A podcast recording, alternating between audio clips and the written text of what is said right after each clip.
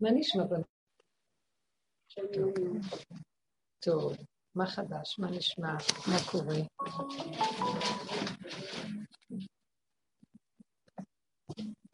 החיים נותנים לנו חדשות כל הזמן. אני אומרת שהחיים, הם נותנים לנו חדשות כל יום. אה, אני לא מחפשת חדשות ולא כלום, מחפשת נקודות בעבודה. אם אנחנו עוד יכולים להגיד עבודה, שאנחנו, אה, מכל מה שאנחנו עוברים, ושאנחנו מוצאים את עצמנו, מה שאמרתי לכם, שכל היסוד של הדרך שלנו, היא מסיימת את שושלת הדורות בעבודתם. עם ישראל קיבל על עצמו לעשות את העבודה בעולם. זה מה שנקרא עול, עול תורה, עול מצוות. עול, מה? שנברר עוד פעם, שכל התכלית של הבריאה היה שהשם רצה להיטיב לנבראים שלו בהטבה מושלמת, אבל שההטבה הזאת תבוא בתנאי של עבודת הבריות והנבראים, ולא במתנת חסד וחינם. וכל עלילת הדברים של עץ הדעת, אפשר לומר, בפשט של זה משתלשלת משם. שבעצם, אה, זה בעצם הסיבה שמעוררת את יסוד ההתנגדות, המאבק, הקושי, המלחמה התמידית שקיימת כאן בכדור. התורה יצרה, היא מביאה את יסוד הבחירה, שאדם צריך לבחור בין הטוב לרע, אה, בין ה... להוציא מן הרע את הטוב, להוציא מן הפסול את הכשר, להוציא מן הטמא את הטהור. כל הזמן לעשות עבודת בירורים. מה שאנחנו עושים בעבודתנו, ובואו נגיד שהעבודה הזאת, כמו שאמרתי לכם, יש מדרש שאומר ששלושה יהודים לימות המשיח. זה הלוויתן, זה זיס סדאי ובעמוד בררי א'. מה הכוונה? שעד כדי שיהיו ימות המשיח, כדי שנגיע למדרגה שיתגלה האור הגנוז, שמשיח הוא כלי נושא שלו, אז צריכים לעשות שלושה תיקונים בעולם, ששלושת הבהמות האלה שדיברנו, הלוויתן, אה, העוף, שנקרא זיס סדאי, והבהמות, שור הבר, כן? זה, זה כמו משלים לסוגי עבודה שונים, שלוש סוגי עבודה שצריכים להיעשות בכדור, בבחירה הזאת שדיברנו, בעבודת האדם, ולברר את האמת מן השקר, את הטוב מן הרע, ועד למדרגה למטה. אז בואו ניקח, הלוויתן זה כאילו, בואו נגיד, כל חכמי הדורות הקדמונים שהם עבדו ביסוד האור של הנשמה, כמו שהלוויתן שוחה במים העמוקים של האוקיינוס, ולא רואים אותו, אז הוא בעצם אה, מצדמה לנשמה, שלא רואים אותה, היא עמוקה מאוד מאוד, והיא החוכמה שנמצאת בתוך מציאות האדם. בזכות הנשמה הזאת אנחנו מקבלים אור של חוכמה. אז החכמים עבדו ברמה הזאת של הנשמה בדורות הקדומים וחקרו את עניין הבריאה, בואו נגיד, אה, בית מדרשו של שם ועבר, עבודת האבות, אה, דרגות של חקירה, אברהם אבינו כתב ספר, ספר יצירה, אה, כל המוח החריש שהיה להם להיכנס בעומקים ולראות על מה ולמה כל הבריאה הזאת, יסוד השושלת הקבלה וכן הלאה. העוף מסמל את המקום הזה של החכמים בדעת, שזה חכמי התורה, שמקבלים את התורה, גם החכמים הקדמונים עבדו עם התורה, אבל גילו בה את הרז ואת הסוד שבתורה.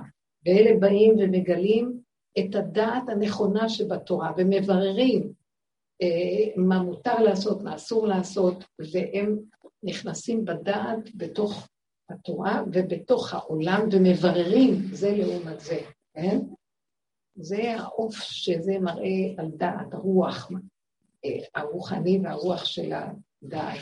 זה עבודת הדורות, כל הגלויות, ככה עבדו חכמי התורה. והחלק האחרון, הייעוד האחרון, זה בהמות בהרי א'. זה יסוד הנפש ועבודת המידות. שאנחנו בעצם בדרך שלנו מסמלים את החלק הזה. אנחנו לוקחים, אנחנו לא עסוקים לא בהלכה ולא בללמוד אה, אה, את הדעת שבתורה.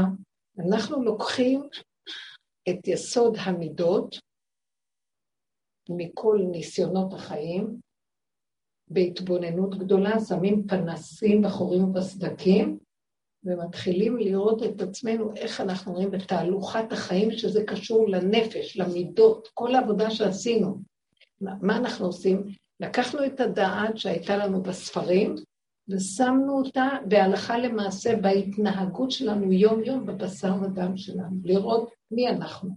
שלא נהיה נאה דורש, אחר כך שבא ניסיון לא מסוגלים, אלא הורדנו את כל העבודות שעשו, ואנחנו מביאים אותם לגולם ממש, עד הגבול הגולמי של האדם. זה מסיים את כל התהלוכה של היהודים שחייבים להיעשות על מנת שיתגלה האור של משיח. כי אם לא עושים את מה שאנחנו עושים בסוף, זה לא מספיק, צריך את הייעוד של הבהמות, כמו השור הזה, שהוא, כשהשור חורש, כשהוא עוקר את העשבים, הלוא פעם היו חורשים במחרשה, והשור כשהוא חורש, הוא עוקר, הוא לא רק תולש את העשבים, הוא עוקר אותם בשורשים שלהם, והם לא צומחים יותר. זו עבודה מאוד מאוד עמוקה, ירדנו לשורשים של כל תהלוכת המציאות שלנו, אה, שמנו פנס על המנגנון של עץ הדת, על ה... הסתכלנו וראינו, חקרנו מאוד לעומק, מאיפה באה הגישה הזאת, מאיפה הנטייה הזאת, כשיוצאת לנו איזו התנהגות כזאת וכזאת, מה זה נובע ולמה זה נובע. סיפור רק שראיתי, ואני יכולה רק להגיד לכם שהדרך הזאת נתנה לי את היסוד הזה לעזור. פשוט התקשר אליי איזה אדם יקר, באמת יהודי טוב, אבל מאוד תמים, וממש אדם צעיר, והוא מספר לי סיפור שזה כבר פעם שנייה קורה, לא הפעם הראשונה, שהוא נמשך, הוא התחתן עם אישה אה, מבוגרת ממנו, שכבר לא יכולה ללדת, והוא גידל לה את הילדים. והוא גידל אותה ממש במסירות ובאהבה רבה, הוא העריך אותה וצמח בה. אבל היה איזה שלב שנגמרו הקשרים והוא פירק את הבית. אדם צעיר, אולי היום בן 42 או משהו כזה עכשיו. בפעם השנייה, עוד פעם, הוא מכיר אישה מבוגרת ממנו והוא מעריץ אותה. חכמה מדהימה, אבל שהיא לא יכולה ללדת ילדים. ואז הוא אה, רוצה, היא אומרת לו, אני לא רוצה להמשיך אם זה לא יהיה משהו שהוא אה, רציני ושיש על זה בסיס של בית, שנבנה בית. אבל הוא יודע שהוא יבנה בית, אז אין שם אפשרות של... עכשיו, הוא כנראה, או שהוא בן יחיד, ואין המשך, כאילו. הוא גם שייך לשושלת הרמה, אה, ממש יש לו איזה ייחוס כזה. אז הוא מדבר איתי, ואז אני, בפעם השנייה שדיברתי איתו, ואז אה, הוא התלבט מה לעשות. אז אני דווקא נקטתי בגישה השנייה. מה הגישה? מה אתה צריך את כל הזקנות האלה? לך תתחתן, תוליד ילדים, מה מצאת בה? כל מיני כאלה דברים. והלכתי בדיוק הפוך, שהוא נבהל ממני, כי הוא תיאר לי איזה מדהימה היא, איזה חכמה, איזה אישיות, איזה מאוד מאוד מאוד מאוד נמשך ורצה והתלהב. ואז אני באה ואומרת לו, אבל מה עם החלק הזה? מה יהיה עם זה וזה? ראיתי שהוא מתרגז עליי אפילו, הוא אומר, אני באתי שתעזרי לי, ובסוף מה את עושה לי? בסוף נכנעתי ואמרתי לו, טוב, אז אם אני רואה שאתה כל כך מתקרע ורוצה ואתה מעריך אותה מאוד מאוד, בבקשה, תלך על זה. אני אעזור לך, תלך על זה. אז uh, החליטו על אירוסין, והוא מתקשר אליי לפני, זה לא מזמן ממש, והוא אומר, אני רוצה לדבר איתה. אז מה? אז הוא מתחיל לדבר איתי. תראי, אני מאוד מעריך אותה, ואין, אין, אני לא פגשתי דבר כזה בחיים, משהו מיוחד. אה, אבל תראי, אה, אז הוא מספר לי על כמה דברים, התנהגויות של הילדים שלה. בינתיים מבקר אותם, אה, אז כאילו, הוא מתלונן שהיא מצפה שהוא יתנהג אליהם כמו האבא. אני לא אבא שלהם. איך, מה אני יכול לעשות? אני לא יכול, אה, אני רוצה לעזור להם, אני יכול לראות אותם, אבל... ואז הוא אומר, אז אני כן רוצה את התא המשפחתי, אני כן זה, ואז אני קולטת. עכשיו, אחר כך הוא הביא עוד איזה דבר מהצד, שגם כן היה לו איזו התלבטות. בעניינים אחרים שקשורים לה מסביב, לא אליה. ואחר כך עוד איזה דבר קטן ממקום אחר. ואני רואה ש... אז כאילו הוא רוצה ממני עצה מה לעשות בעניינים האלה של המשפחה שלה, מה... הוא אדם חכם מאוד, הצורה שהוא מדבר מאוד יפה והכול.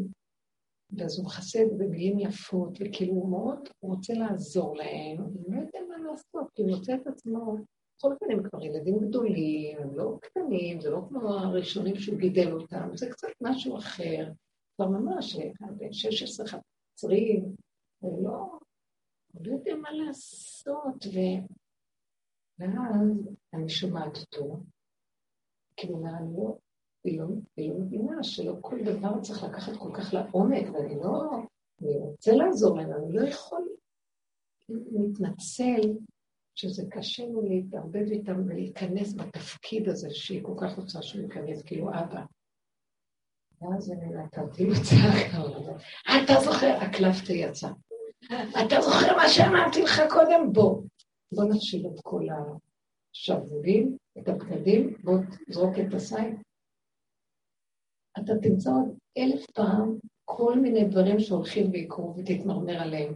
זה לא נובע מזה או זה או זה, זה נובע מזה שאתה ברחת מהנקודה הפנימית שלך, ואתה מכסה ואתה לא נוגע בה, וזה ממרמר אותך, כי מה? אתה עכשיו צריך לטפל בילדים מבוגרים, ודורשים ממך גם יחס, כאשר איפה אתה בחיים? אמרתי לו, זה יחזור, ואפילו שאתה מעריץ אותה ואתה מאוד אוהב אותה, יש דבר אחד שאני רוצה להגיד לך. אני לא אמרתי לך לעזור אותה, אבל זה יעזיב אותך בעל כורכך, אתה מפסיד אותה אם אתה לא תיגע קודם בנקודה שלך. אז אתה צריך לנגוע בנקודה שלך, ולבוא אליה ולהגיד, הנקודה שלי היא כזאת, אם אנחנו לא מקימים משפחה שיש לי מזה זרע של קיימה, אז uh, אני לא יכול, אני לא יכול לדלג על הנקודה הזאת. כמה שאני אוהב אותך וניסיתי לדלג, בכל מיני צורות זה יחזור, כי אני לא נוגע בזה, הבנתם מה אני מדברת? עכשיו, אני באה ואומרת לו, תפרק את הכיסויים שלך והיפיפות על כל מה שאתה מצטדק למה זה לא ככה, זה נובע רק מהנקודה הזאת. כיסית את הנקודה שלך, לא נגעת בה, והלכת לפייס משהו אחר, ובאמת, אני מעריצה אותה ואוהבת אותה ונחמדה, ואין לי מה להגיד עליה כלום. אבל אתה יודע מה? למה שלא תחשוב שזה יכול להיות, זה נהנה וזה לא חסר? למה אתה צריך לוותר על הנקודה שלך? היא לא כזאת זקנה. אפשר יש בגיל החמישים גם שאפשר, אפשר ידי טיפול לזה, למה שלא תצרף גם תמונה זאת? כי היא לא כל כך רוצה כבר, היא אומרת, אני מבוגרת, מה אני עכשיו? למה? שמעת מה שאתה אומר? הקלפת יצא. שמעת מה אתה אומר? איך אתה יכול לוותר על מצווה כזאת חשובה ולהעמיד אפילו צאצא אחד שמזה כל השושלת תמשיך? אתה לא יכול לחלוק את זה. וזה יבוא לך בכל מיני צורות. עכשיו, למה הבאתי לכם את הסיפור בסוף השנה? אמרתי לו, צריך לדבר את רק בנקודה הזאת, וצריך להחזיק נקודה, את הנקודה הזאת, אל תוותר על הקשר שלך הנכון עם היסוד העצמי הפנימי שלך, כי זה אחר כך יצא בכל מיני צורות, והמרירות תצא בכל מיני, תחשוב שזה בגלל זה או זה או זה, וזה נובע מהנקודה הזאת. כי ככה השם ברא את עולמות, אתה לא יכול לדלג על זה. אז תיגע קודם בנקודה שלך, ותהיה נאמן לה, ואחר כך תהיה נאמן לעוד דברים אחרים. אתה מדלג עליה, וכל הזמן יש לו כאבים מזה. שלמה הוא, וכאילו הוא ויתר על עצמו כי הוא כבר מבוגר, משהו שם לא נראה. אז אנחנו לא, לא, לא, לא, צריך לפתוח את הנקודה. אז כאילו שהסתכלתי לעצמי ואמרתי, מאיפה זה נובע לי, שאני יודעת שזאת הנקודה, אם זה היה ברור? בגלל הבעמות, בגלל השור הבא, העבודה האחרונה שעשינו, היא יורדת מפרקת את כל היפייפות, את כל הכיסויים הנאים והמילים היפות, ומסדרת לנו את הכל, ובפנים לא נוגעים ביסוד שמשם מתערער הכל. אנחנו שמנו את הפנס בחורים ובסדקים ואמרנו, כאן קבור הכלב, זה נקודת הפגם, זה נקודת התקיעות. בואו נשחרר אותה. זה לא שאנחנו מתקנים את הפגם. בעצם הידיעה שזאת הנקודה, זה כבר פותח פתח אחר, אני אתפלל להשם, אבל תתפלל להשם, שיחבר אותך לנקודה שלך. כי אז אולי לא תרצה אותי. אמרתי לו, תשמע, השם יסדר את הכל, ואתה עושה את החשבון הזה ומדלג על זה, אין הדעת צבלתך. עד כל החיים ירדפו אה, אה, כל מיני דברים במשפחתיות, בכל מיני דברים שהם יערערו את הנקודה שהיא טובה באמת. יש בהם דבר מיוחד, באמת, מכירה אותה מאוד יפה, אבל למה אתה מדלג על הנקודה הזאת? וזאת הנקודה שאני קלטתי אותה מיד, אמרתי לעצמי, זה בזכות הדרך. שהדרך הזאת מביאה אותנו לנגוע בנקודות הדקויות הפנימיות שהן באות משורש ויסוד התורה שהיא המידות. כי השורש של התורה זה המידות. המדידה הדקה, תורה שבעל פה, שנמצאת בבשרי, זאת אומרת, אז יותר מזהים את נקודת האמת ויותר ההלכה, המצווה, הדין יותר ברור, ומקבלים חוזק עוד יותר גדול לרצות לשמור אותו ולקיים אותו, והוא המחיה אותנו באמת, כי הרבה פעמים מכל מה שאנחנו חיים, הדין הופך להיות כמו איזו ספרייה, שנושאים אותו, אבל מה הקשר לחיים? לא ולא.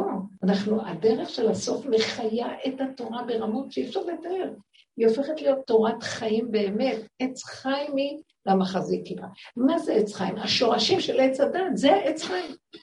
זה השורש הפנימי של כל דבר. עכשיו, יורדים ויורדים ויורדים ויורדים ויורדים עד לנקודה הפנימית, והסוף זה מה שקורה. עכשיו אני רוצה להעביר לכם. בפרשה הקודמת אנחנו רואים דבר משונה קצת. מה? עם ישראל יוצאים ממצרים, וביד רמה. יוצאים.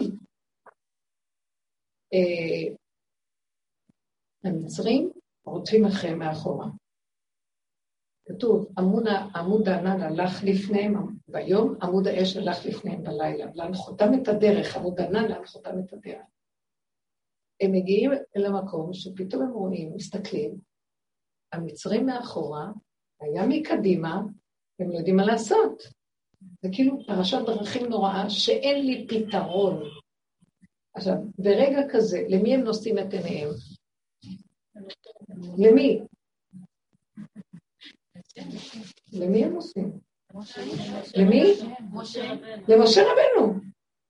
והם צועקים, בלי אין קברים, מה הוצאת אותנו ממצרים? ישר פנו למשה רבנו. משה רבנו הוא הוציא אותם, הוא המנהיג שלהם. הוא בדברו יצאו אה, כל המכות לפרעה, בדברו הם עברו את כל המהלך של השנה השלמה של כל המכות, ואיתו הם יוצאים, והוא המנהיג, והוא המוליך אותם, והוא המוביל אותם. ועכשיו, מה אומר השם? מתחילים לצעוק עכשיו. השם, וישא עמוד הענן, השם אומר לעמוד הענן, לך מאחוריהם. השם אומר למלאך שרבותינו זוכנה וברכה אמרו, זה משה רבנו שהוא המלאך, כמו שכתוב, ואמר אה, השם חגי מלאכי, הוא קרא לחגי הנביא המלאך שלו, אה, מאחורה. הוא אומר לו, אתה תלך מאחורה. זאת אומרת, כל ההנהגה שמוליכה, לכו אחורה. מה פירוש? אז מי ינהיג אותם עכשיו בשעה קשה כזאת?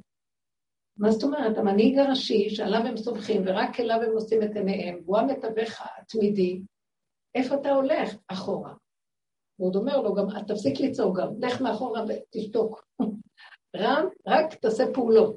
נטה ידך על הים עם המטה, זה לא זמן לשום צעקות, זה זמן לפעולות פשוטות שאין בהן, מה? אפילו מה שמקובל. בואו נצעק כולם, והצעקה שלנו. בני ישראל צעקו. הוא הוליך את משה רבנו אחורה, עם ישראל מוצא את עצמו מול המים לבד. זה איך שאנחנו נמצא את עצמנו לקראת הסוף. תדעו לכם, אני לא סתם אומרת.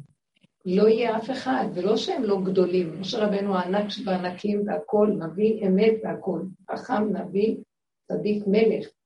לך אחורה. אנחנו נצטרך להיות לבד. למה ההנהגה הזאת? כי השם רוצה להתגלות כאן, זה אור שהוא אור של השם, היא לא בהנהגה רגילה, רק בהנהגה הניסית. עכשיו, כמו שדיברנו, הנהגה הניסית, היא לא מתגלה רק אחרי שיש את כל השלוש עבודות שנעשו, והחלק האחרון שלה יהיה העם, הבהמות בררי א'. במה היא, היא מסומלת אצל המקובלים כשכינה, שהיא בעצם נמצאת למטה. לא בשמיים היא, ולא בעולמות של חוכמה שצפה על פני המים, החכמים צופים ויודעים ומצפים על פני מי, מי החוכמה, ים החוכמה, הכל, או החכמים של התורה, שהם בדעת, זה יישארו העם הפשוט, שאם לא ילכו בעבודה הזאת, כי אי אפשר, גם העם הפשוט לא יכול להשתגע ברגע אחד, מה נעשה? ישתגעו. אבל יש דבר אחד שנדרש לקראת הסוף דווקא מהעם, שאין להם את השכל שיש לחכמים, ואין להם את דעת שיש לחכמים, והם נשארים בפשטות עם איך שזה ככה, וחייבים להאמין. אין משהו אחר. לכו לתוך המים. תקשיבי, אלון, זה מי שיש לו דעת לא יכול לעמוד בדבר הזה. מה זה לכו לתוך המים? אי אפשר עם דעת ללכת למים. למה עושים לתינוק ברית מילה ביום השמיני? אם הייתה לו דעת, הוא לא יכול היה להכיל את מה שעושים לו. שמים מרפסע מהרדמה תמומה. ככה. תקשיבו, זה משהו שאנחנו צריכים להבין.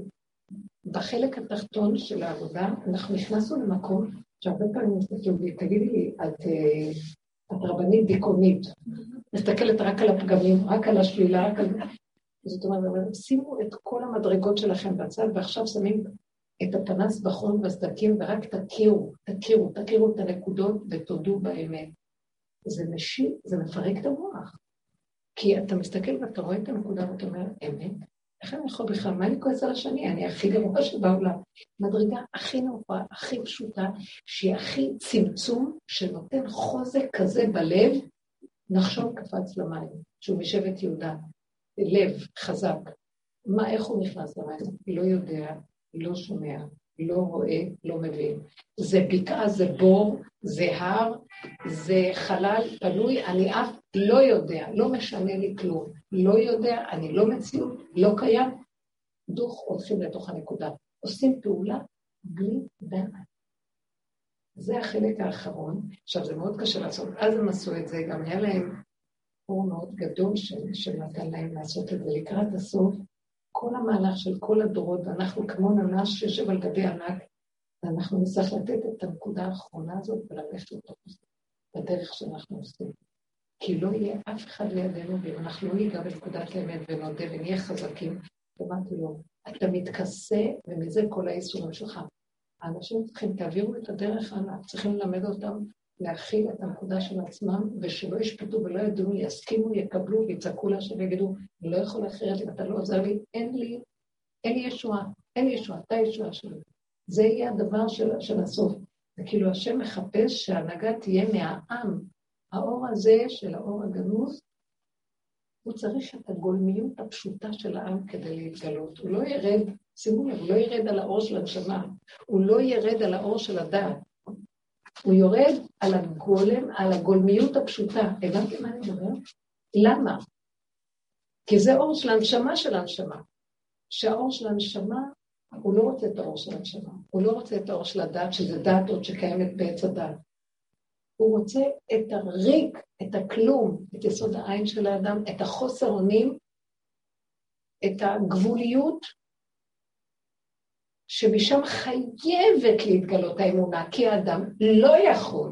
רק שם אדם מרגיש באמת, באמת, באמת שהוא לא יכול.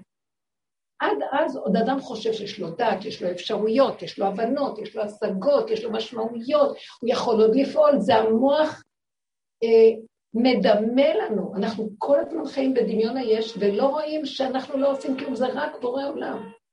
ואם יצא לנו משהו שעשינו, זה רק הוא יתברך, נותן לנו להרגיש שזה אנחנו בשביל כאילו הבחירה, זה עלילת דברים. כי ממנו הכל. לקראת הסוף נהיה חייבים לראות את זה בחוש פשוט, בלי שום כחל וסרק. כי עכשיו עוד יש לנו ישות, אנחנו לא. נכון שיש השם והכל ממנו, וזה, אבל גם לי יש מה לעשות, כי זה חלק מהתנאי שהוא עשה. בבחירה תקבלו, אז הוא משאיר את הבחירה. לקראת הסוף הוא ייקח את הבחירה. מה זאת אומרת? איך הוא לקח להם את הבחירה? איזה בחירה יש לאדם שמאחורה רודפים אחריו מקדימה חסום, ואין לו שום מוצא? איזה בחירה יש לו? מה עוד נשאר לו הבחירה לדעתכם? פשוט אין לו מה לעשות, רק ללכת לתוך המציאות שהיא לא הגיונית להדיה. היא מציאות שיכולה, זה התאבדות. כאשר עבדתי, עבדתי. לך לתוך זה. אתם קולטים מה אני מדברת? אם לא נתפוס את הנקודה הזאת וניגע בה, ההוא האיש הזה, אני לא דנה אף אחד אחר, מתכסה מאחורי משהו ולא נוגע בנקודה. ועוברים עליו שנים, זה חבל. מדהים, באמת, איזה, ממש, אור עולם, איזה מידות, איזה ישרות. ובדבר הזה הוא מכסה, ואחר כך יש לו מצוקות מפה, מפה, מפה, והוא לא יודע איך ולמה ומה הוא יעשה עכשיו. כאשר זה נובע מהנקודה הפנימית שלו, תפתח. וכדי לפתוח את המקום הזה מפחדים, אל תפחד.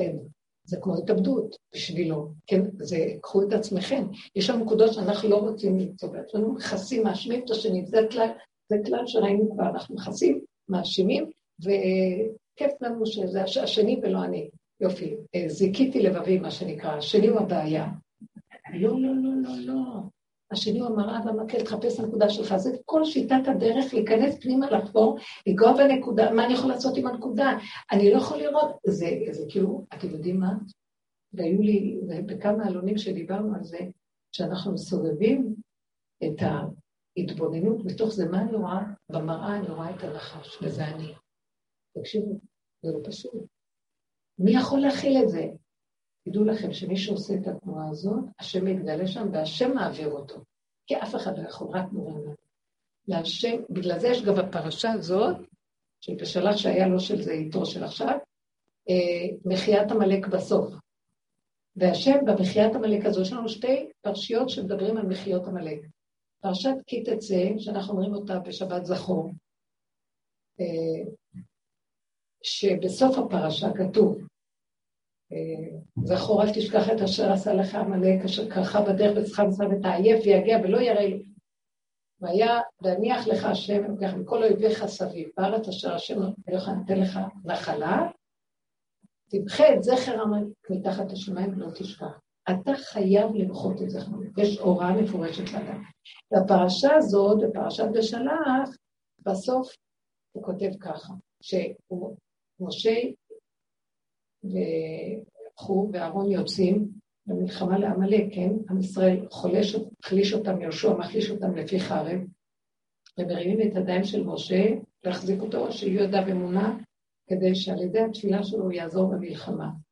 ובסוף מה הוא אומר? שים זאת באוזני יהושע, טוב עוד בספר זיכרון, כי מלחמה להשם בעמלק מדור דור, זה המלחמה של השם בעמלק. אז יש כאן מלחמה שאדם צריך לעשות, ויש מלחמה שהשם יקום ויעשה. אז בתהליך שעוד יש לנו בחירה ואנחנו צריכים לעשות בחלק שלנו, לקראת הסוף יהיה מצב שאי אפשר לאדם גם לעשות את החלק הזה. זה רק בורא עולם, וזה המקום שדווקא בפרשת בשלח, אה, בפרשת בשלח בסוף מופיע מחיית עמלק של השם, השם הוא ינחה את עמלק. זה המצב של יציאת מצרים, אין בחירה, אין יכולת, אין כלום. עשינו את שלנו כל הדורות, לקראת הסוף המהלך הזה של יציאת מצרים יחזור אלינו עוד פעם לקראת הסוף, לקראת הגאולה החדשה, וגם כן, במצב של לידה, יציאה ממיצרי תודעת עץ הדת, מהתרבות של מצרים שאנחנו חיים בה, שהיא פשטה בכל עבר, וגם כשאנחנו קיימים מצוות, וגם בתורה, וגם בתוך אה, מה שאנחנו לא עושים, בתוך ארץ ישראל, אחרי כל הגלויות הנוראיות, אנחנו עוד פעם הלכנו לאיבוד. התרבות הזאת משפיעה עלינו. אי אפשר, אנחנו רואים בסדקים, נושמים את זה, זה מאוד מאוד קשה. על כן, לקראת הסוף אנחנו, אחרי כל העבודות, אנחנו כבר לא יכולים לעשות, זה כבר רק, זה אומר, זוזו, מה תצעק אליי? זה כבר לא עבודה שלכם, לא להתפלל, לא לעשות עבודות, לא כלום. זו עבודה שלי. אז מה אתם כן צריכים לעשות? פעולה בלי מוח. גולם, פעולה בלי מוח, זה כן אני צריך. כי דרך ההליכה שלכם אני מתגלה. אני צריך את הגולם שלכם שעושה פעולה בלי לחשוב, בלי לדעת, בלי להבין, מתמסר במסירות נפש זה לא אפילו מסירות נפש, אני לכם את האמת, קוראים לזה במוח של עץ הדת מסירות נפש. אני יכולה לקרוא לזה שבכלל לא מסירות נפש, כי אני לא מסרתי את הנפש, הנפש הלכה לבד. אי אפשר אפילו למסור את הנפש. איך אני, זה לא שאני מחליט למסור את הנפש. איזה ברירה יש לי? אתה דחפת אותי בכוח, יש לי ברירה? עכשיו, זה שלך, לא שלי. מי שדחף הוא גם זה שיסדר את הכול, זה לא עליי. יש מקום שאם אני אמסור את נפשי, אני מתחייב בנפשי. אתם מבינים מה אני מדברת? אני לא יכולה, אין לי מה למסור פה. תבינו מה אני מדברת. זה כבר מדרגה שהבחירה, זה פשוט פעולה של גולם שהולך. זה מה שעשה נחשון, הוא לא חשב. יכול להיות שהשם יחשיב לו את זה כבחירה נוראית שהוא עשה מה שעשה, זה בטוח. אז זה מצד השם שהוא יחשיב לו. אבל האדם שהולך למקום הזה, איזה ברירה יש לו? זה סותר את מציאות הברירה, הבחירה. זה כאילו הוא הולך לתוך מקום שאין לו שום בחירה, בזה הוא מסיים את יסוד הבחירה ומכריח את הבורא עליו להתגלות. זה הנקודה שאני מדברת עליה. זה לקראת הסוף המקום הזה, וזהו. זה כמו שתגידי לי יולדת. כאילו, יש לו ברירה. אוי, זה מותק איך ילדה לי... מה אתם רוצים, יש לי ברירה בכלל? מישהו שואל אותי. זה לא מצב בכלל שאפשר להכניס בו שכל, זה בעל כורחו אתה חי, בעל כורחך אתה מת, בעל כורחך גם יגידו לך, מה, איך צעקת? או כל מיני דברים, אבל זהו. זו הנקודה שאנחנו נצטרך להכניע ראש ולהגיד, נכון, אני לא מציאות. כשאדם מגיע למדרגה הזאת, יפתחו לו השערים וירד אור גנוז, שהוא מהפך את מציאות הטבע, וזה האור הניסי, שזה אורו של משיח. משה רבנו הוריד אור כזה שבע ויה. תבינו, הוא, היפך את סדרי הטבע. מה שהשם אומר למשה רבנו, של לעבוד בפרשת ואין, אני לא התגליתי בשם הוויה, רק בשם שקי, זה שם הטבע, שזה גם, זה תמיד הוויה, תמיד השם בתוך כל דבר, אבל בהסתרה, בדרך הכלים, בדרך ההתנהגות הטבעית של העולם. להזיז טבע? להזיז, כי למה השם לא? למה שלא יזיז טבע? מה יש? כי גם הטבע זה בורא עליו, הוא ברא חוקים, הוא מכבד את החוקים שהוא ברא. הוא יצר מציאות שהוא מחויב לה, אפשר להגיד ככה על השם. זאת אומרת, הוא מכבד את היצור הנברא שלו, הוא מכבד את החוק שהוא ברא. חוק שהשם בכבודו בעצמו מפר, החוק בא ומתלונן, בראת אותי בשביל לפרק אותי. יש טענה, אה, שופט כל הארץ לא יעשה משפט? זה לא ככה, השם שומע את טענת הנבראים בהחלט. אז לכן, הוא מתנה תנאי, כתוב שהוא התנה תנאי עוד בראשית, עוד לפני התנאי שהוא ברא, ש, שכל המים יחצו במעבר ים סוף. זאת אומרת שהוא צופה ויודע כל הנסתרות, והוא כיבד את בריאתו והתנה את התנאי. תשמעו, אני בורא אתכם בתנאי שאתם מסכימים לדבר הזה, אתם מסכימים? מה שאתה רוצה, השם, אבל הוא שאל את הנבראים. זה דמוקרטיה אמיתית, לא פה כל קשקושים. ויכול להיות שהנבראים אמרו, יש לנו ברירה, אתה מלך. אבל באמת, הם כל כך רצו לעשות רצונו יתברך. אז זה המקום שההנהגה הניסית יכולה להתגלות עלינו ולהוציא אותנו מאיפה שאנחנו נמצאים.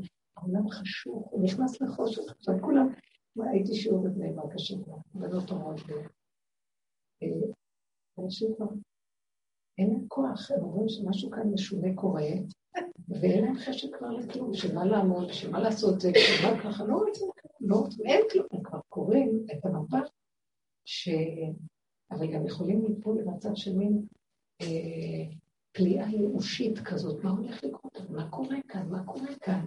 זה שהולכים בדרך, אנחנו מכירים את התהליכים. זה ברור שאלה שהולכים ויוצרים קרקע כדי שהתהליכים האלה זורמים גם בחוץ ומשפיעים עליו בחוץ. ראינו את זה בגל הראשון של הקורונה, אנחנו רואים את זה עכשיו, זה כל הזמן ככה. והשם יורד, האור הזה יורד, הוא רוצה כלים כדי לרדת עליהם. מה הכלים שהוא יורד עליהם? זה הכלים של הגולמיות הפשוטה. מילה גולם מפחידה. בואו אני אסביר לכם. גולם זה לא, זה לא כמו שזה נשמע, כמו שכתוב במשנה, פרקי אבות. אה, כמה דברים בגולם והפוך בהם בחכם. זה לא הגולם של עץ אדם. הגולם זה אדם שיודע כל כך הרבה ערום בדעת, הוא משים עצמו כבהמה, הוא בחר לקחת את כל, מש... כל הדורות, והלימוד של כל הדורות, כולם היום חכמים, מי לא יודע מה, ספרים, ממש משכילים, חכמים, למדנים, כמו דורו של אה, חזקי המלך. מדן ועד באר שבע לא היה תינוק ותינוקת שלא ידעו את כל ההלכות, את כל הטומאת טהרה, כל דברים מסובכים של חכמים וגאונים. וזה דור כזה שיורד אור כזה, וכולם ידענים ולומדים. עכשיו, אבל החוכמה היותר גדולה מכל החוכמות היא לקחת את כל החוכמה ולמסור אותה להשם, ולהישאר כלום. תגידו לי אז, מי היותר חכם, החכם או הגולם? חכם הוא עוד חכם, הוא יודע שהוא חכם. הגולם אומר, אני חכם, ואני בוחר את החוכמה הזאת למסור לבורא אין לי כלום. עכשיו תגידו לי מה. זה נקרא הגולם החכם. זאת אומרת שהוא מבין שמעל החוכמה יש, אין עוד מלבדו, והחוכמה מהעין תימצא. ממנו יתברך. אז הוא נכנע אמונה. אמונה. מעל הכל. אמונה מילה נרדפת לאמת. זאת האמת, שאני לא מציאות בכלל. גולמי ראו עיניך, בראת אותי, וייצר השם את האדם עפר מן האדמה, ונפח בו נשמת חיים. אתה בראת אותי, והגולם שלי, שלך, גולמי ראו עיניך, ואתה שם בו את הנשמת חיים. מה זה אני, אני, אני, אני, וכל הקשקוש שהולך ומה שקורה, וההסתבכויות עם האני, וזה נגד זה, והוא בעד זה, וכל הישות, והכאבים והצרות, ופעם למעלה ופעם למטה בייאוש וגאווה, זה הכל השקר של, הדמיון של תודעת עץ הדת שהתלבש עלינו. וכל העבודה שעשינו זה לפרק, לפרק, זה לא רק אנחנו. החכמים הראשונים פירקו את זה בדעת העליונה של הנשמה. החכמים של התורה פירקו את זה בדעת התורה.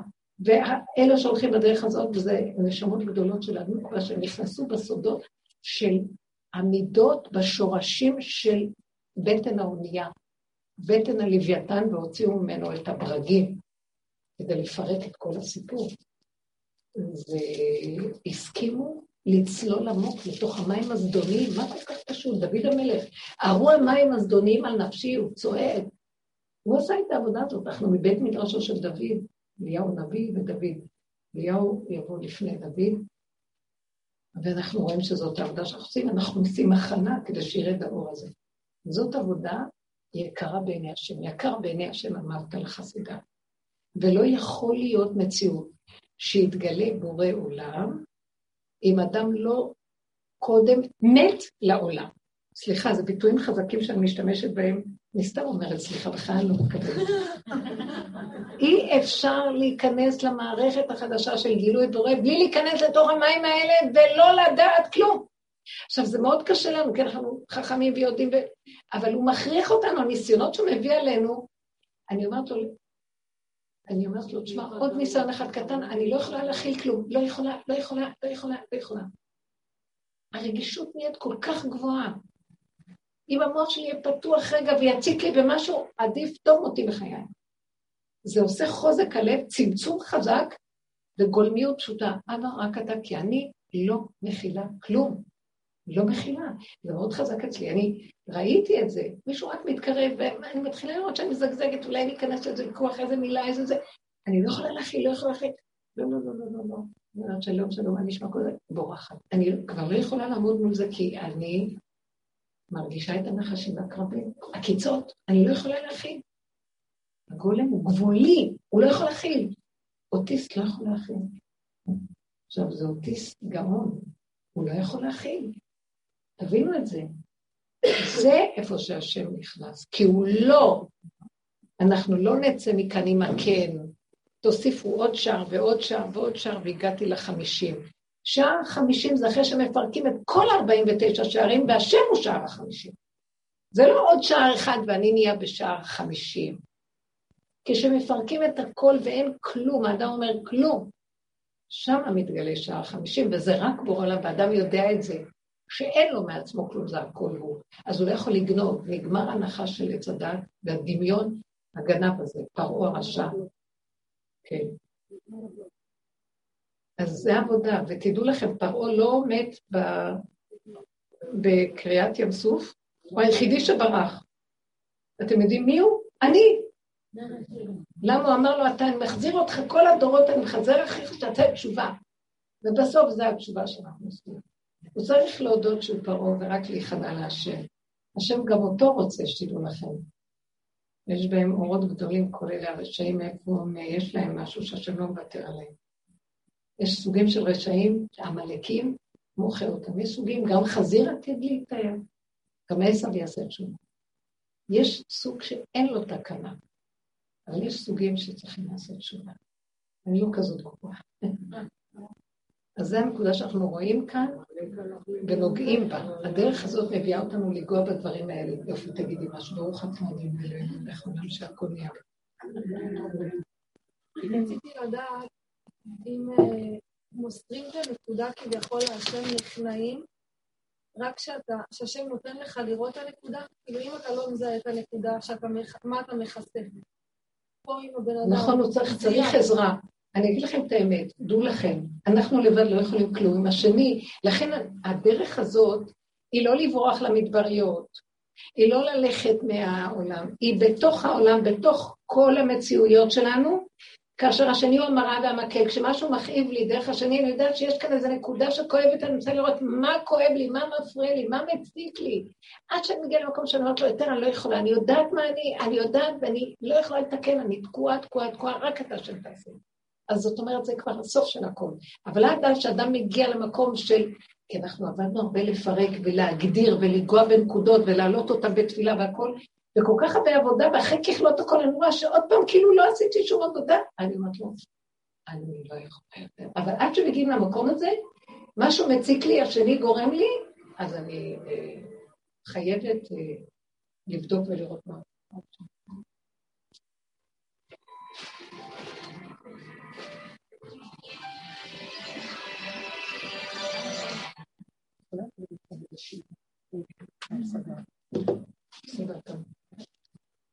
אז המקום הזה שאנחנו לא לוותר, שאת אומרת, אני לא יודעת מה, תני לי איזו דוגמה שזה יהיה קצת מוחשי. כמו עם הבן אדם, שאת זיהית לו את הנקודה, אמרת לו, הנקודה שלך, אבל כשאתה לא מזהה מה הנקודה, מה אתה מכסה? את מה אתה מוסר? רק מה שהשם מראה לך? כאילו עד שהוא מוביל אותך... תקשיבי רגע, הדרך הזאת מדהימה. דברי עם השם. דוד המלך אומר, הוריני השם דרכך אלך בעמיתך, גל עיניי והביט הנפלאות, תעזור לי.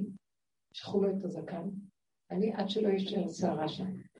תכריחו אותו להתגלות, תגידו לו, אני לא יודעת, מה אתה רוצה שאני אעשה? עד שאני אגיע למקום שאני לא יודעת, לא שומעת, אין לי כבר כוח גם לעשות שום עבודות, שום צעקות, שום כלום. תגיעו למקום הזה, אתם פתורים. אבל עד אז זה עוד משהו מציק לכם, למה השני אמר ככה, ולמה קרה כך וכך, ומשהו מתרחש פה בתהלוכה של הצד הרגשי שלי. אה, אני לא יכולה להפסיק עד שאני לא בודקת איפה, ובסוף, ואני אגיד לכם את האמת, כשאני ראיתי שזה לא נגמר, לא נגמר, לא נגמר, לא נגמר, בסוף אמרתי לו, אני לא שואל. אה, אני לא יכולה. אה, הכל יכלה, אני אגמר והם לא ייגמרו.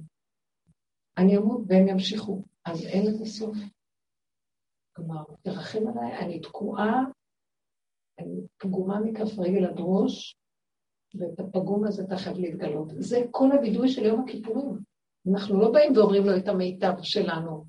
שמתם לב כמה וידויים יש שם ביום יום הכיפורים? חמש תפילות, וואו, כמה וידויים. וכשאת קוראת לו, את אומרת, אני לא עשיתי את זה, לא עשיתי את זה, איך הם כתבו את כל זה? אבל החכמים הקדושים, הם ירדו לסוף התכונות והמציאות של האדם ברמה, זה מהשכל והחוכמה של השם שיש בהם, שאף אחד לא יכול להגיד את זה אני לא עשיתי, כי כל השורשים נמצאים בנו. כל מה שהם שם אמרו, אם תחטא טוב טוב, תראה שיש שם נקודה בעיקרון, אנחנו פשוט מכוסה מאיתנו. אבל כל העבודה הזאת ממש מראה לי זה דברים מדהימים, אחר כך אמרתי, צדיק אתה השם, הכל השם אומרים נכון. אני לא עשיתי את כל מה שכתוב שם, אבל יש את זה בשורשים. ואם השם לא היה עוזר לי, כן הייתי עושה את זה. אתם מבינים? פעם היה סיפור אצל רב אושר. שהיה איזו תקופה שקצת התחילו להתנגד לו. הוא היה איש אמת מאוד גדול, הוא הולך עם האמת. רצה לקרב אנשים ולעזור להם, אז הוא הולך עם האמת שלא מה שרגילים לכסות, ו... אז קמו עליו מתנגדים. והיה אפילו אה, מישהו שהגדיל לעשות ודיבר איזה צעד דיבה. אז אחד החברים אה, של רב אושר אמר לו, אתם יודעים מי זה היה? זה היה הרב גדליה קניג, אבא של הרב לודר קניג, שהוא רבה של צפת שנפטר עליו השלום. הוא היה מאוד קשור עם רב אושר, חבר תלמיד כזה, אז הוא אמר לו, רב אושר, אני הולך לתבוע אותם בדין תורה, אני יודע מי אתה, וזה שמוצאים עליך דיבה, אני לא מוותר, אני מוציא אותם לדין תורה. אז רב אושר מסתכל עליו, צוחק קצת. ואז התערער לו הביטחון גם. אז הוא אמר לו, מה, מה, מה, מה אתה רוצה להגיד, שמה מה, מה שהם אמרו זה נכון? הוא הסתכל עליו ואמר לו, אתה רוצה להגיד שככה עשית מה שהם אומרים? אז הוא הסתכל עליו ואמר לו, בדיחות הדעת, תרגע, אני לא עשיתי ככה, אבל אם השם לא היה מחזיק אותי, יכולתי לעשות ככה. ראיתם איזה אמירת אמת? הוא לימד אותו באותו רגע הכי קשה בעולם, פרק אחר, רוצים לתבוע אותו, אולי לכתוב עליו תפקידים, מה לא? והוא, מה הוא עשה? אתם יודעים איזה דבר גדול זה? בואו תבינו מה הוא עשה. הוא עכשיו התוודה לפני השם, מודה ועוזב ירוחם, הוא לא אמר, אני, אני לא עשיתי, מה פתאום? הוא באמת לא עשה. אבל אם חושדים בי, יש שם איזה נקודה, וואו, השם, מה אתה רוצה? השם, הכל יכול לקרות אצלי, תשמור עליי ותעזור לי, אם אתה לא עוזב, אם אתה עוזב אותי, הסתרת פניך, הייתי נבהל, תעזור לי ואל תעזוב אותי. את הקריאה הזאת השם כל כך אהב, שכל הקטרוג הוסר. אחר כך האדם הזה בא לחצר וביקש ממנו סליחה אלף פעם, מה שהוא הציע לה. אבל תבינו מה הוא עשה. אז בואו ניקח, גם אנחנו מבינים, קודם כל ללכת להצטדק, מה, אתם לא יודעים מי אני, מה אני עשיתי לו? תלכו לפני השם ותגידו, מה שלנו? תקוע, אני תקוע, אוי ואבוי לי. רגע אחד אתה זז ממני, אני עושה את הדבר הכי גרוע, לא סתם הם אומרים את זה. אם היינו ככה מתוודים לפני השם, איזה שמירה זאת? כל הקטרוגים זזים, מתגלה האור של השם אומר, זה הבן שלי, אף אחד לא ייגע בו. וכשאנחנו הולכים מצטדקים ומכסים ואומרים, לא, ורבים להראות את הצדקות שלנו, חבל לכם על הזמן, תזהרו. וזה, בכלל, זה עצה מאוד טובה לנקוט בכל דבר. שרגע שבאים, אני זוכרת שהייתה לי עמותת חינוך גדולה, והייתה תקופה שכל הזמן שלחו ביקורות של אה, משרדי הממשלה התלבשו על הבני אדם, זה אז התחיל, לפני איזה עשרים ומשהו שנה, וכל הזמן היו שולחים ביקורת כזאת וביקורת כזאת, ומהמשרד רואה חשבון הזה, ומהמשרד של האוצר, תקשיבו, זה מלחיץ, ובייחוד אז, היום כבר, תזכירי בבני אדם, הם מתים רק מה שקורה. אה, והיה לי פחד. ואז היה איזה בוקר שהם צריכים להגיע ביקורת, ואני לא יכולתי להכיל את הפחד והחרדה. אמרתי למזכירה שאני הולכת לעשות סיבוב קטן. 50 אה, עובדים, מזכירות, זה מה? אז תכינו את החומרים. לא שפחדתי, שמשהו... לא- יש, הכל רשום, כתוב, הכל הלכנו לפי... אבל הפחד, רק הידיעה מי יצדק לפניו? התחלתי להסתובב סביב הבניין. ורק צעקתי, אבא, אני לא עומדת בפחד. אבא, ואבוי, יבדקו אותי, עכשיו זו שעה של דין, אם יבדקו אותי, לא ימצאו בי דבר אחד, יכולים כל הזוויות והכיוונים למצוא, ואני לא עומדת בכלום, תרחם עליי, תעזור לי, אתה שלחת את השם מחוברת אליך. באמת, שלא יצדק לפניך כל חיי. הלכתי בדיוק הפוך הפוך והתוודעתי על כל מה שהדמיונות שלי רק היו לי. ואמרתי לו, אני לא מבין כלום, ואתה צודק, צדיק אתה השם, אני לא יכולה לעמוד, פשוט תרחם עליי. צעקות של איזה חצי שעה, שלוש רבעי שעה ככה בסיבובים, כשהגעתי למשרד הם כבר היו, עברו על הספרים, דברים, מצוין, הלכו. על הפחד הזה שבלימה, זה כאילו דנים את האדם, הוא מפחיד, זה מפחיד. מה אתה חושב? דינא דמלכותא דינא, זה כדין המלכות למעלה, דין הזה. אדם במשפט, חושב שהוא במשפט סתם, שופטים אותו ודנים אותו למעלה, זה לא פשוט. אז האדם צריך לפחד. נכון שהוא לא צריך ללכת להפליל את עצמו ולהגיד להם את כל מה שהוא אומר. אתם יודעים מה, איך אני מפחד, אולי באמת אני עשיתי... לא צריך, זה רק ביניכם לבורא עולם. זה הנקודה של האמת הפנימית, שהדרך הזאת מובילה אותנו בשקט, דלת אמות, של יום הכיפורים כל הזמן, מחפש. ומה קורה בסוף? אנחנו מתקנים משהו כשאנחנו מדברים ככה? נשארנו בפגם, נשארנו חשופים, עומדים לפניו בליחות אחד מפריד. ומה?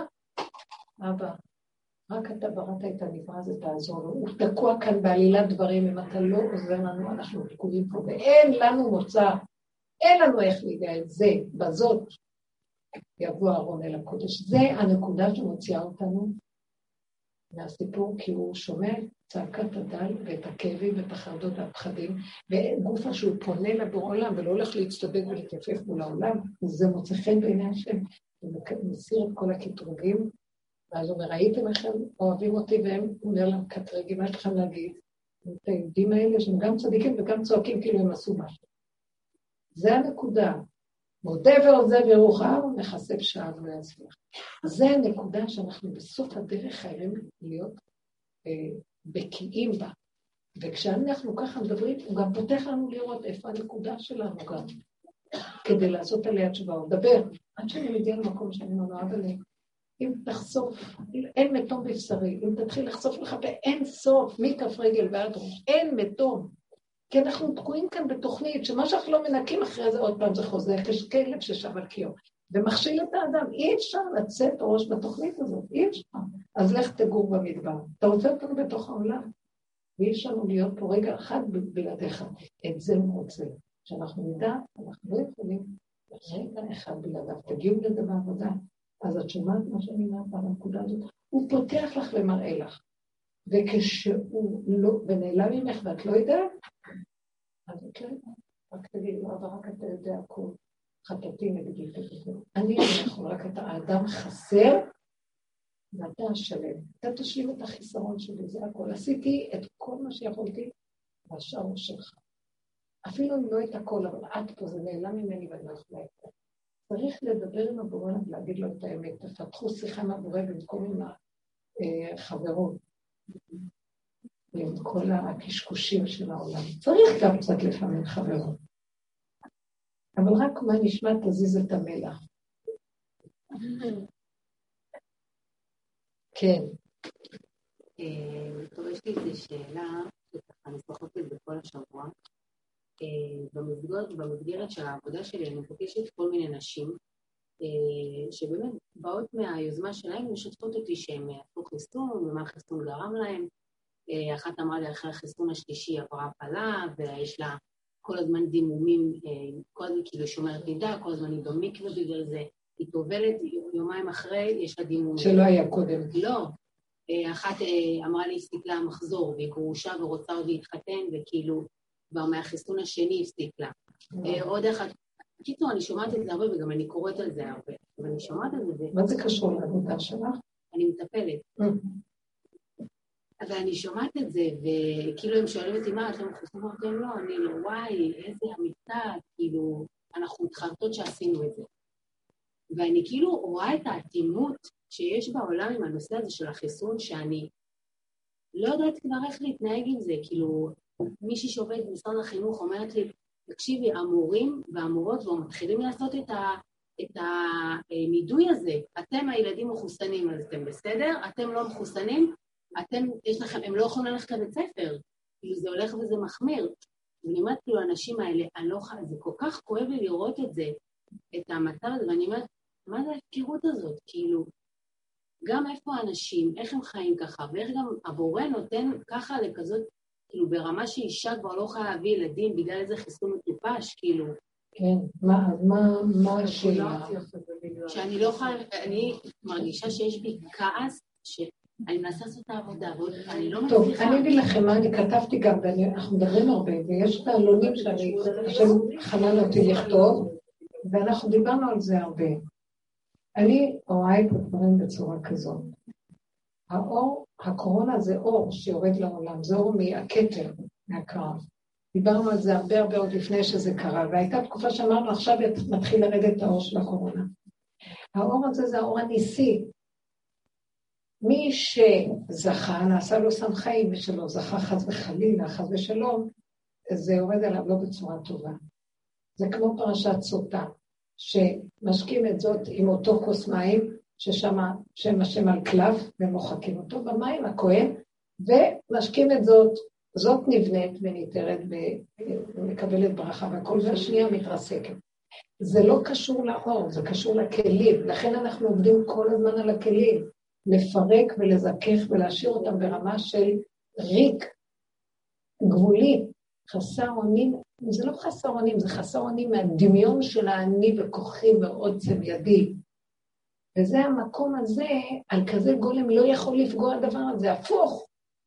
הגולם הזה, אם הוא מכין את הכלים, האור של הקורונה זה רדיואקטיביות חיובית, זה דרגה של קרינת אור גבוהה מאוד שמתחילה לרדת, משנה תודעה, נותנת חיים מסוג אחר, אבל צריך להכין את הכלים. עכשיו, העולם מבולבל, האור הזה יורד, וראיתם מה שזה קרה שרק התחיל? זה פלא. אנחנו מסתכלים ואנחנו לא מאמינים למה שקורה. הם מתחרפונים, סליחה על הביטוי, מפעם לפעם לפעם, הם כאילו, זה הדת שוטים, זה אמיתי, זה לא אמיתי, איפה החכמים, איפה הגדולים, וכולם נסחפים עם זה, כי זה מאוד קשה לזהות שזה כבר יורד למטה ומתקלקל ומתלכלך, אז עץ הדת הוא מאוד מבולבל, זה כן, זה לא נכון, אנחנו הולכים לרופאים וזה, אפילו, אפילו גדולים של תורה, כי הם שייכים לעולם, להגיד לנו מה לעשות בעולם, איבדו את המקום, אה, אז איפה החזון של הגדולים שיכולים לתת לנו בשעה כזאת כיוון. ואמרתי לכם, לא יקרה הדבר הזה, כל אחד יצטרך להכין את הכלי שלו, זה לא יעזור.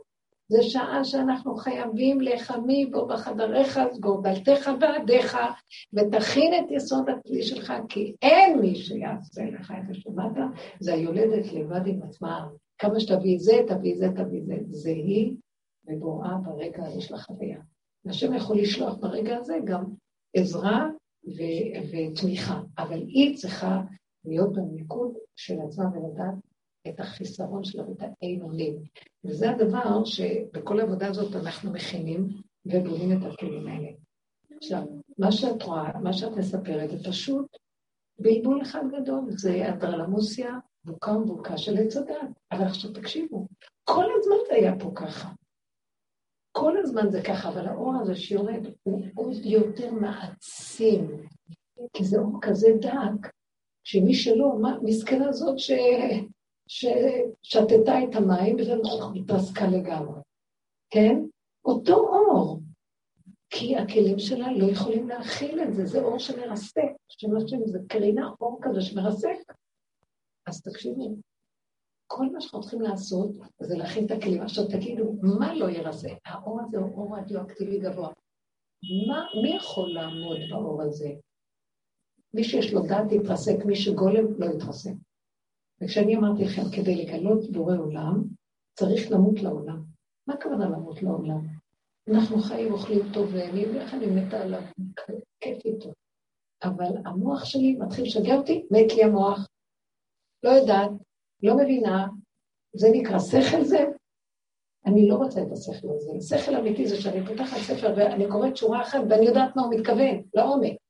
זה נקרא חוכמה. מה זה קשקושי מוח של בין הרהורים, שטויות והבלים, שיורד מחשבה, מתחילה להתרבות, אחר כך הרגש מצטרף, ואחר כך כל האדם כולו אה, יעלו שמיים, ירדו תאומות, נפשם בראתי פה גם. מי צריך את זה? אז לסגור. וזה המקום שזה נקרא הגולמיות הפשוטה, לוקחת את המפתח, סוגרת.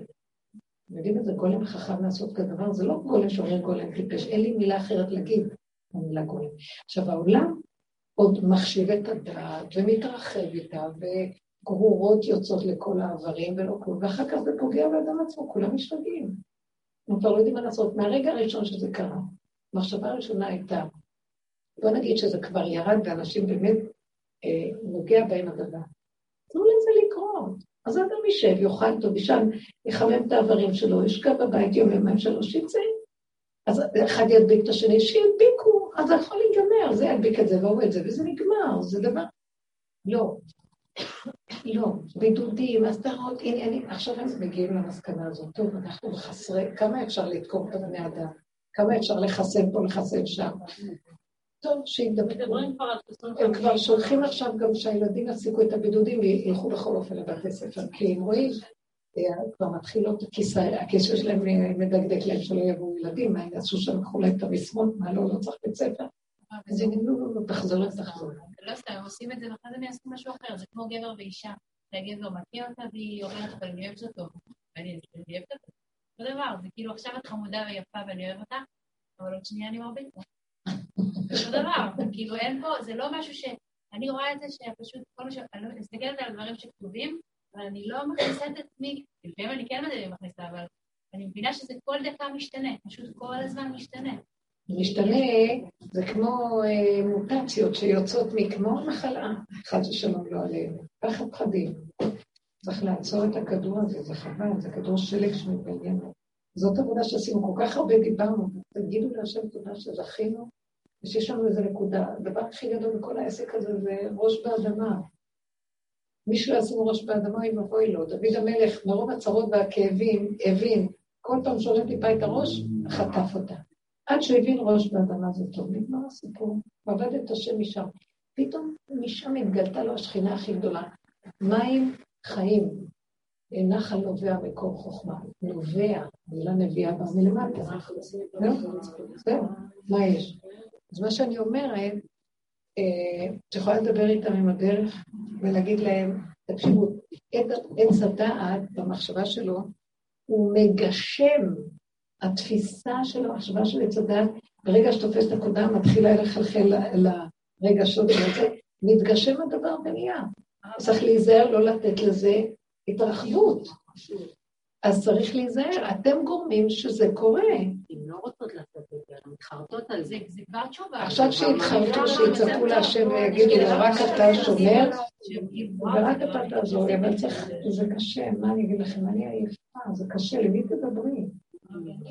יגיע איזה רגע שלא יהיה למי ללכת, ולא יהיה עם מי לדבר, ומי שתפס תפס, ומי שלא, אז לא, אל תחשבו שלא לנצח כאן עוד יהיה זמן של בחירה ולחזר אחרי אנשים שיבואו לשמוע. זה, תדעו לכם, הולכות אה, המציאויות האלה להסתגר. מה את אומרת? אני אומרת שגם, נגיד, אם הם היו הולכים בלי דת, אז סיפי נגמר, זהו, פגעו אותם, לא חושבים על זה, הכניסו מים להם. בדיוק, בדיוק ככה. היא הפילה בגלל זה, הנה לא... זה המציאות. זה לא יש מעט לא רבנים, כמו שאמרנו, לא נכנס לים, אז זה היה חלל וזה היה זה, זה אותו דבר. זה לא משנה אם זה ים או חיסון או... נכון, אז בוא נגיד, אם לא לפני, אז אחרי, בוא נגיד שכבר, גם זה נקודה שאנחנו למדנו אותה יפה, תודה שהערת את הנקודה. כי יש מצב שפתאום נקלענו בו ויש איזו נפילה. טוב, אם לא לפני, אז אחרי, אז קמים מהר וכאילו לא היה. אז יושבים על זה ובוכים ומטריחים להתרחב. כל הנקודה היא לא להתרחב בכלום, אם לא לפני, אז אחרי.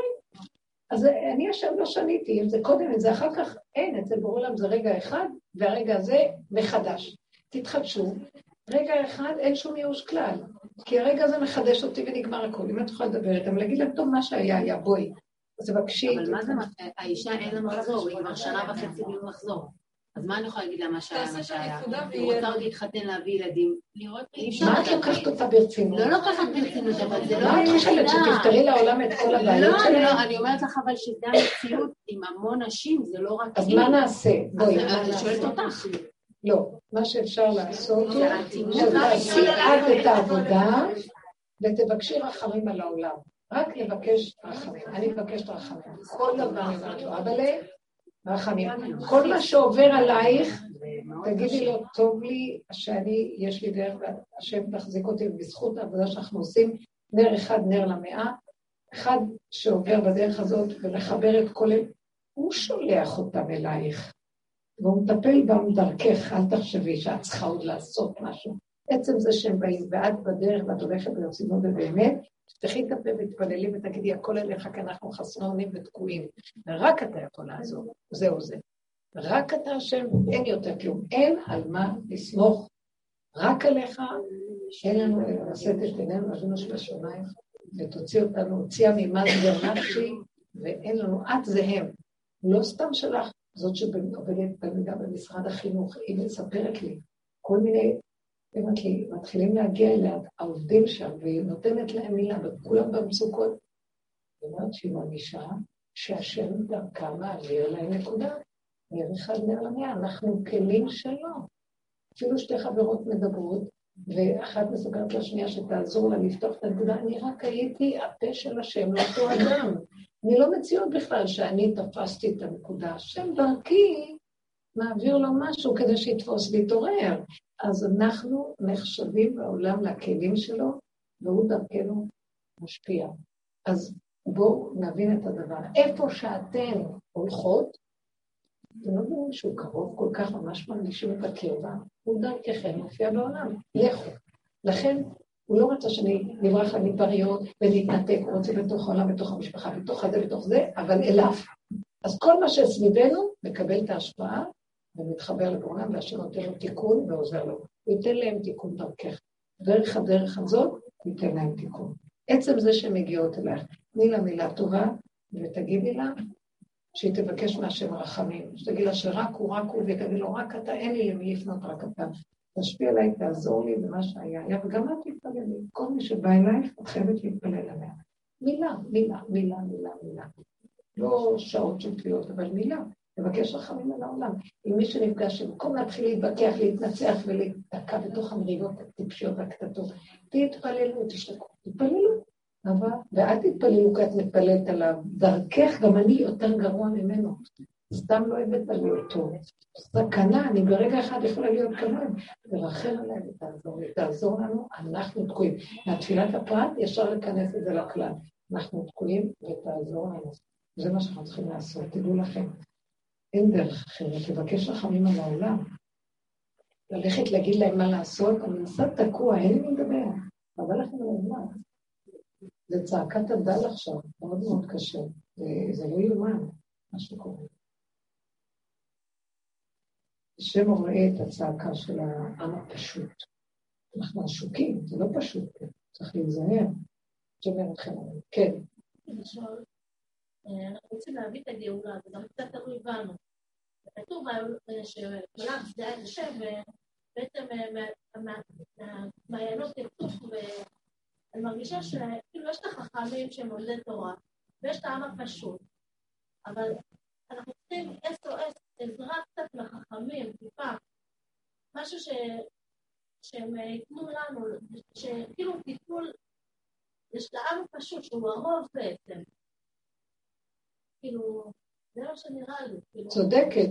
אני מרגישה שהקורונה הזאת... מה נעשה? לכל החתכים, מהחכמים עד הצדיקים, את החכמה. לכי תעזרי לאחרים. מה את רוצה עכשיו ממישהו אחר שיעשה? אם אין מישהו אחר, במקום שאין איש, השתדל להיות איש, לא אמרו אישה. נניח שאני אישה ואין שם איש, אז אני צריכה להיות איש. תקימי את זה.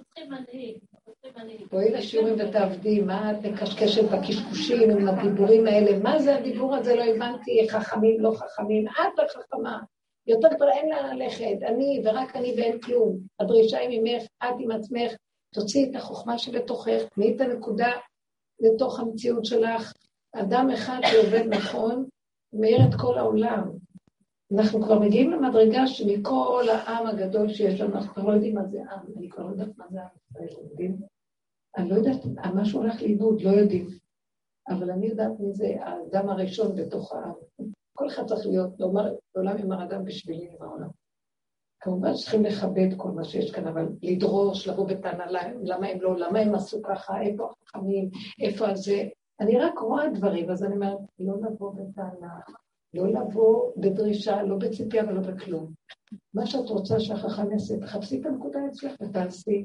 הכי קל לבוא בטענה ולהגיד, איפה כל החכמים? לא, אז הם לא- יגידו לך, החכמים, גם יש משהו שחכמים מפחדים. בשנייה שאנחנו מגשימים אותם והופכים להיות נחשים ועקרבים גם, את לא יודעת מה קורה היום, פחד פחדים. אז הם מסתתרים. כי החכמים הם לא בעבודה שלנו בתוך הבשר, הם למעלה. מוצפים, רוח אלוקים מרחפת מעל פני המים. קשה להם לרדת פה, יורדים לפה, וואי וואי וואי. בשנייה אחת מתגשמים, ונהיה שטן, הם מפחדים. הכל כאן מאוד מסוכן עכשיו. אז זה השעה שהשם אומר למשה, לך מאחורה. יורד עכשיו אור כזה שאני צריך את כל אחד ואחד מהעם הפשוט שימסור את הנקודה שלו וימסור את הנפש האחרונה. טיפש, ככל שיהיה טיפש. הטיפש הזה, השם צריך אותו, מבינה? באמת שזה לא טיפש, אין כאן אחד טיפש, כולם בדור של הרבה למדנות וחוכמה, וכולם יודעים. אז הוא רוצה מאיתנו משהו. הוא רוצה להכריח אותנו לגלות את הנקודה שתאפשר לו להתגלות דרכנו. זה המפתח לגילוי האור הגנוז. האור הגנוז זה אור האמת, באמת מארץ תצמח, דווקא הפשוטים והלימה, צריכים את הדבר הזה. והפשוטים היום לא, בכלל לא לחשוב פשוטים, בכלל לא. אנשים מאוד חכמים. אני ממש מסתובבת כל כך הרבה, וישר הביאו אותי בקשר עם כל כך הרבה אנשים, נהייתי ראש לשועלים, מה קרה לכם? אני סתם צוחקת כמובן. ואני רואה, אני מסתכלת על מגרדת את המדרגות של האנשים הכי פשוטים שאני ראיתי, עם המידות שלהם, ועם הפשרות, ועם האמת הפשוטה, ועם ה... לא יודעת, אין, אין, כבר הכל מכוסה, והחותמות שנראים לנו בספריות זה כבר לא... נכון? זהו. אז זהו, עכשיו זה השבת, של פרשת התורה. כשאנחנו מגיעים למקום הזה, של הגולמיות וזה, מתחיל האור החדש לרדת, זה אור התורה, תורת הלוחות הראשונים, מתחיל לרדת אור של אמת גדולה מאוד, ויגלה לנו את הסודות הכי גדולים שיש בתורה, אנחנו רואים אותם. ויגלה לנו כל מיני דברים שאנחנו רואים, הכל בתורה הזאת תורת אמת. כרגע הכל סתום וסגור. כבר אי אפשר כבר לקרוא עוד פעם את הסיפור, עוד פעם את הפרשנות, ורוצים כבר משהו, שיתגלה בזה איזה אור חדש. ישמח לנו את הלב המת כלים אז בואו נכין את הכלים ונהיה שייכים לבורא עולם, ואלה, הנשים האלה יקרות מאוד, תרגיעי את נפשה ותגיד לה שתתפללי עליה, ושהשם הוא צדיק ויכול להפך את הכל ברגע אחד, ושתאמין בו, ושלא תתייאש מכלום, כי זה יחזור לה. אפילו תגידי לה בביטחון, זה יחזור לך, הכל יחזור. רק עברת איזו תקופה שהשם מראה לך, את תהיי איתי ולא עם העולם. כן, תודדי את רוחם. כל הבנות האלה יקרות מאוד. תודה, רבה לכם. בנות להתפלל על העם, כל אחד באשר הוא, ממה שאנחנו עוברים מיד, תסלפי אלייך ותגידי, כמו שאתה עוזר לי, תעזור לכולם, כולם סובבים. תודה רבה.